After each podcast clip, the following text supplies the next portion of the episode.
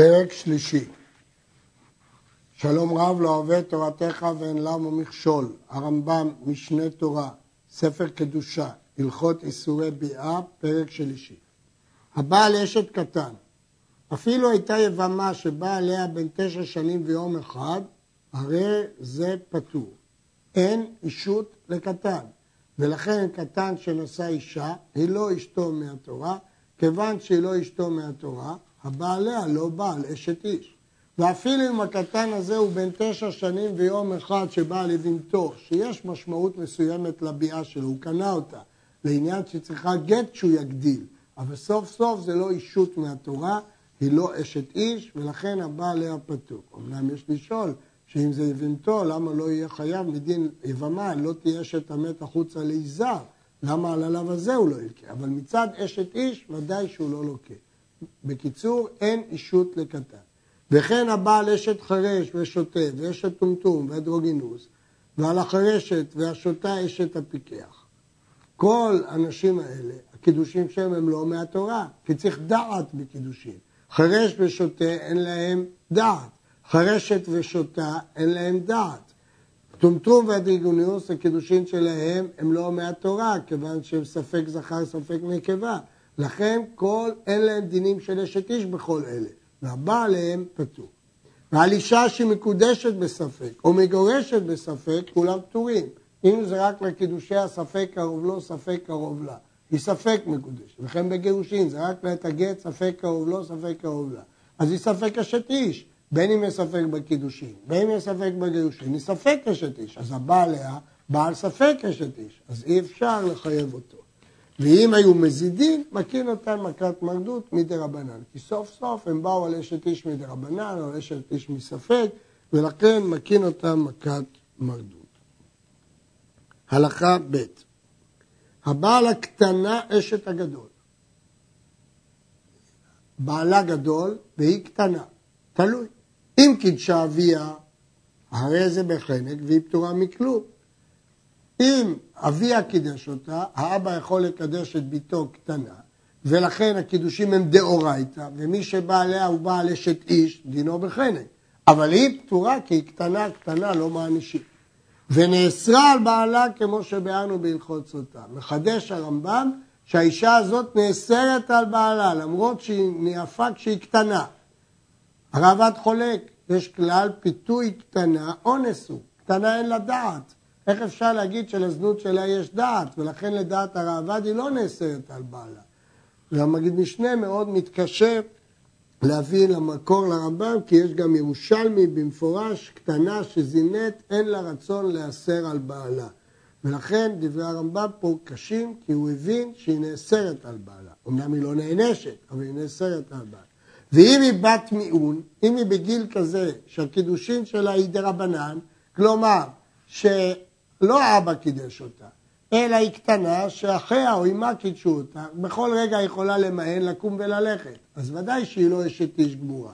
לכן מי שבא עליה, מקין אותו מכת מרדות. הוא לא נענש כבעל אשת איש, כי בעצם היא לא אשתו לכל דבר. עובדה שיכולה למהן וללכת, ואז קידושין היקרים. והיא מותרת לבעלה ואפילו היה כהן, כי היא כמו פנויה שזינתה, לא רואים אותה בכלל כאשת איש, היא גם לא זונה, והיא מותרת לבעלה ואפילו הוא כהן. הלכה ג' בת כהן שזינתה כשהיא אשת איש, ובת איש כהן כי תחל לזנות את אבי ההיא מחללת באש תשרף. מדגיש הרמב"ם שמדובר פה דווקא בת איש כהן שהיא אשת איש, לא מדובר בפנויה. כך מבינים חכמים את הפסוק. דווקא כשהיא אשת איש. בין שהיה בעלה כהן, בין שהיה ישראל, ואפילו היה בעלה ממזר או נתין ושאר מחויבי לוין, הרי זו בשרפה. לא אכפת לי אם בעלה כהן. מה שאכפת לי שהיא בת איש כהן, שנאמר ובת איש, כהן כי תחל לזנות. נדגיש שהרמב"ם אה, אומר שמדובר פה בנשואה, בת אשת, אה, בת כהן שנשואה, היא אשת איש, בן שימו כהן ואשת. אה, יש מחלוקת תנאים לגבי מאורסת. וכן בת ישראל אשת כהן בחנק כדין כל אשת איש. הדין הזה של שרפה הוא מיוחד בבת כהן. אבל אם היא בת ישראל, למרות שבעלה כהן, אין לה דין של בת כהן, ולכן היא בחלק. הבא נערה מאורסה, שניהם בסקילה. זה יוצא דופן, פה יש סקילה ולא חנק. ואינם חייבים סקילה עד שתהיה נערה, בתולה, מאורסה ובבית אביה. צריך שתהיה נערה כמו שהגדרנו בהלכות אישות, מהי נערה ולא בוגרת. ארוסה ושלא נכנסה לחופה, ובתולה ושלא נבעלה. ובבית אביה, דהיינו שלא מסר האב לשלוחי הבעל, אלא עדיין היא בבית אביה. הייתה בוגרת, או שנכנסה לחופה אף על פי שלא נבעלה, אפילו מסרב לשלוחי הבעל וזינית בדרך, הרי זה בחנק. כי כתוב בתורה, מתי יש סקילה? נערה, בתולה, מאורסה, והיא בבית אביה. עוד לא נמסרה לבעל. אם כל התנאים האלה קיימים, יש עונש חריג שהוא בסקילה. והבא על קטנה מאורסה בבית אביה, היא לא נערה, היא קטנה. היא בסקילה, הוא בסקילה, והיא פטורה. היא קטנה והיא פטורה, אבל העונש של סקילה יש עליה גם בקטנה.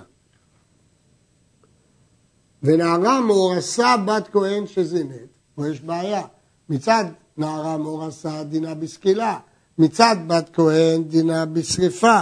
לא, ההלכה היא שדינה בסקילה ולא בשריפה.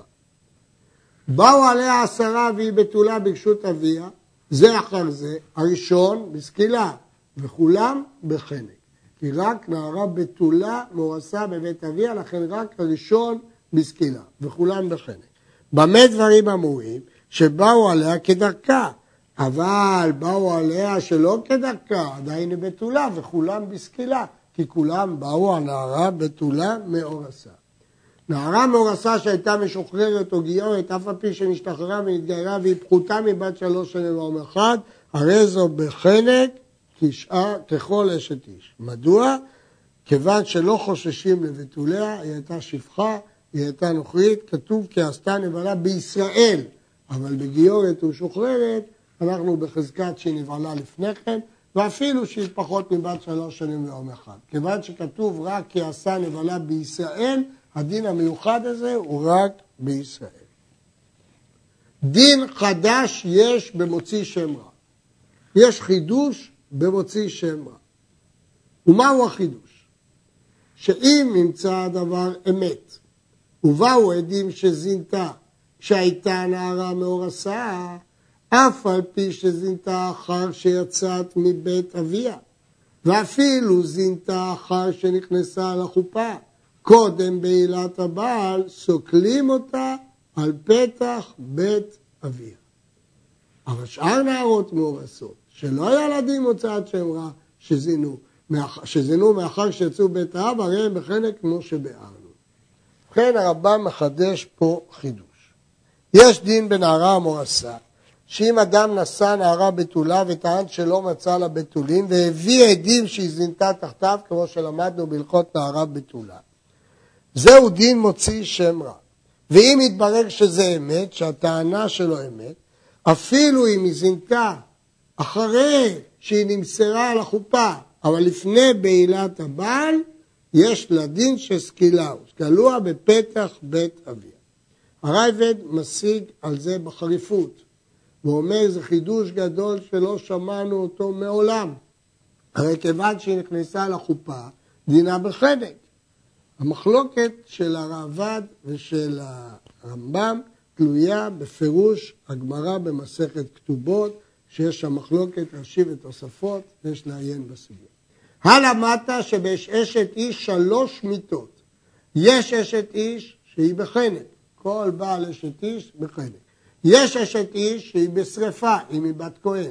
ויש אשת איש שהיא בסקילה, אם היא נערה, בתולה, מאורסה בבית אביה, היא בסקילה. ואם במוציא שם רע, אפילו שהיא כבר לא בבית אביה.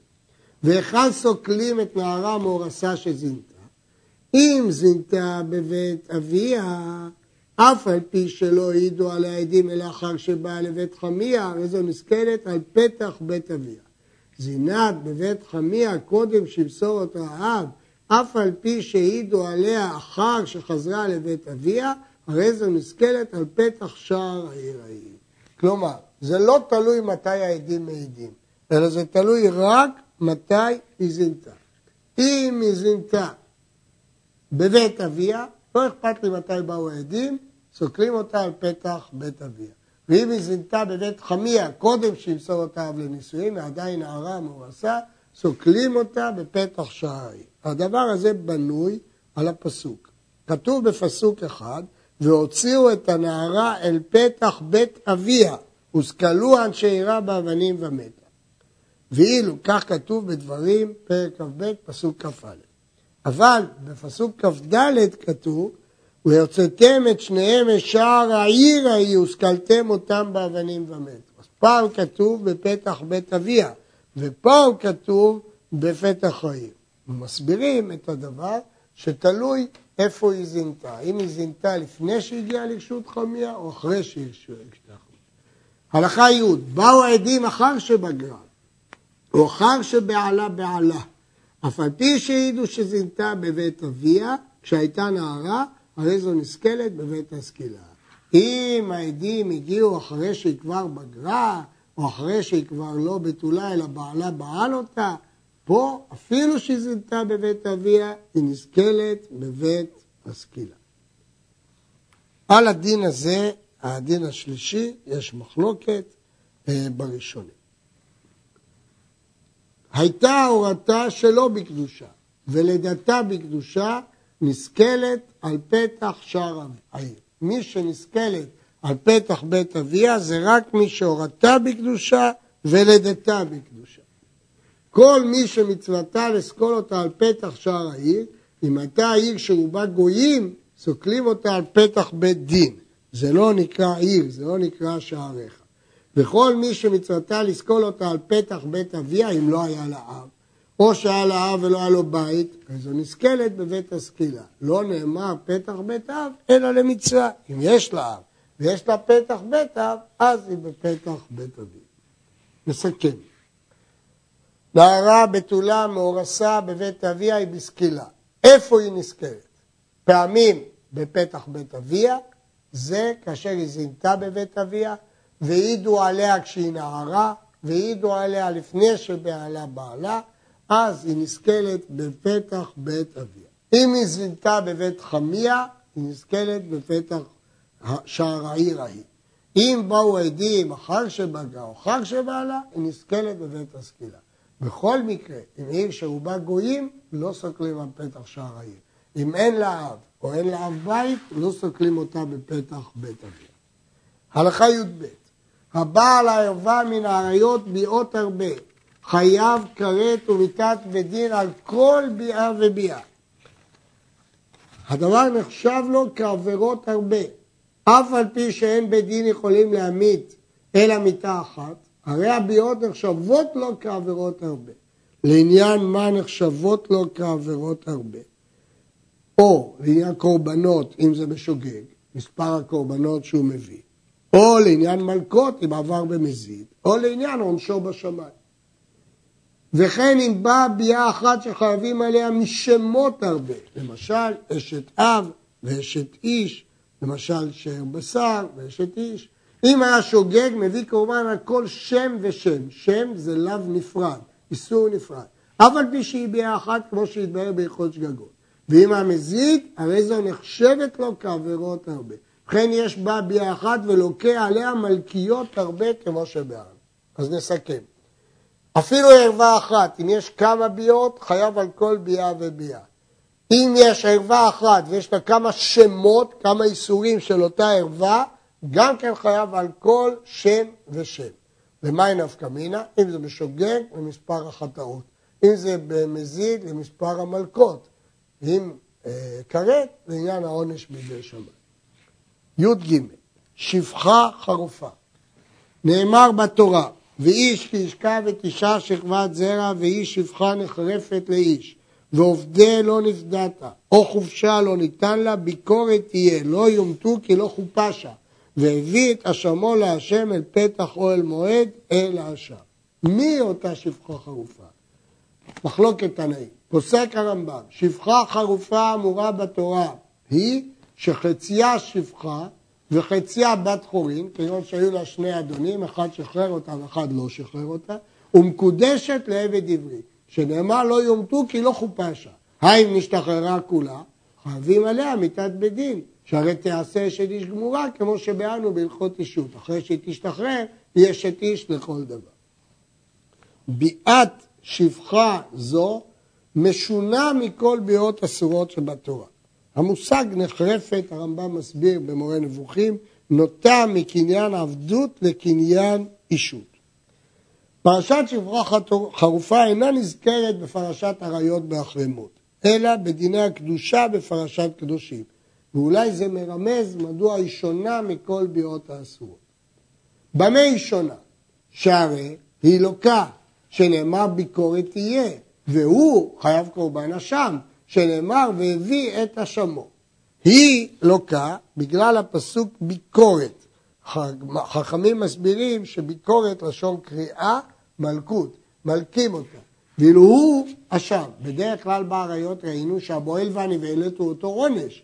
פה העונשים מתפצלים בשפחה חרופה. היא מלכות והוא אשם. גם סוג העונשים שונה. אחד שוגג ואחד מזיד בשפחה חרופה מביא אשם. יש פה חידוש גדול. א', שבשוגג הוא לא מביא חטאת אלא אשם. ב', שגם במזיד הוא מביא קורבן. בדרך כלל באריות קורבן הוא רק בשוגג. כאן גם במזיד מביא אשם. והבא עליה ביאות הרבה בין בזדון בין בשגגה מביא אשם אחד. אבל היא חייבת מלכות על כל ביאה וביאה, אם הייתה מזידה כשאר חייבי לביא. כלומר, אם הוא בא ביאות הרבה, אמרנו שבאריות חייבים על כל ביאה וביאה, אבל פה הוא חייב אשם אחד על כל הביאות.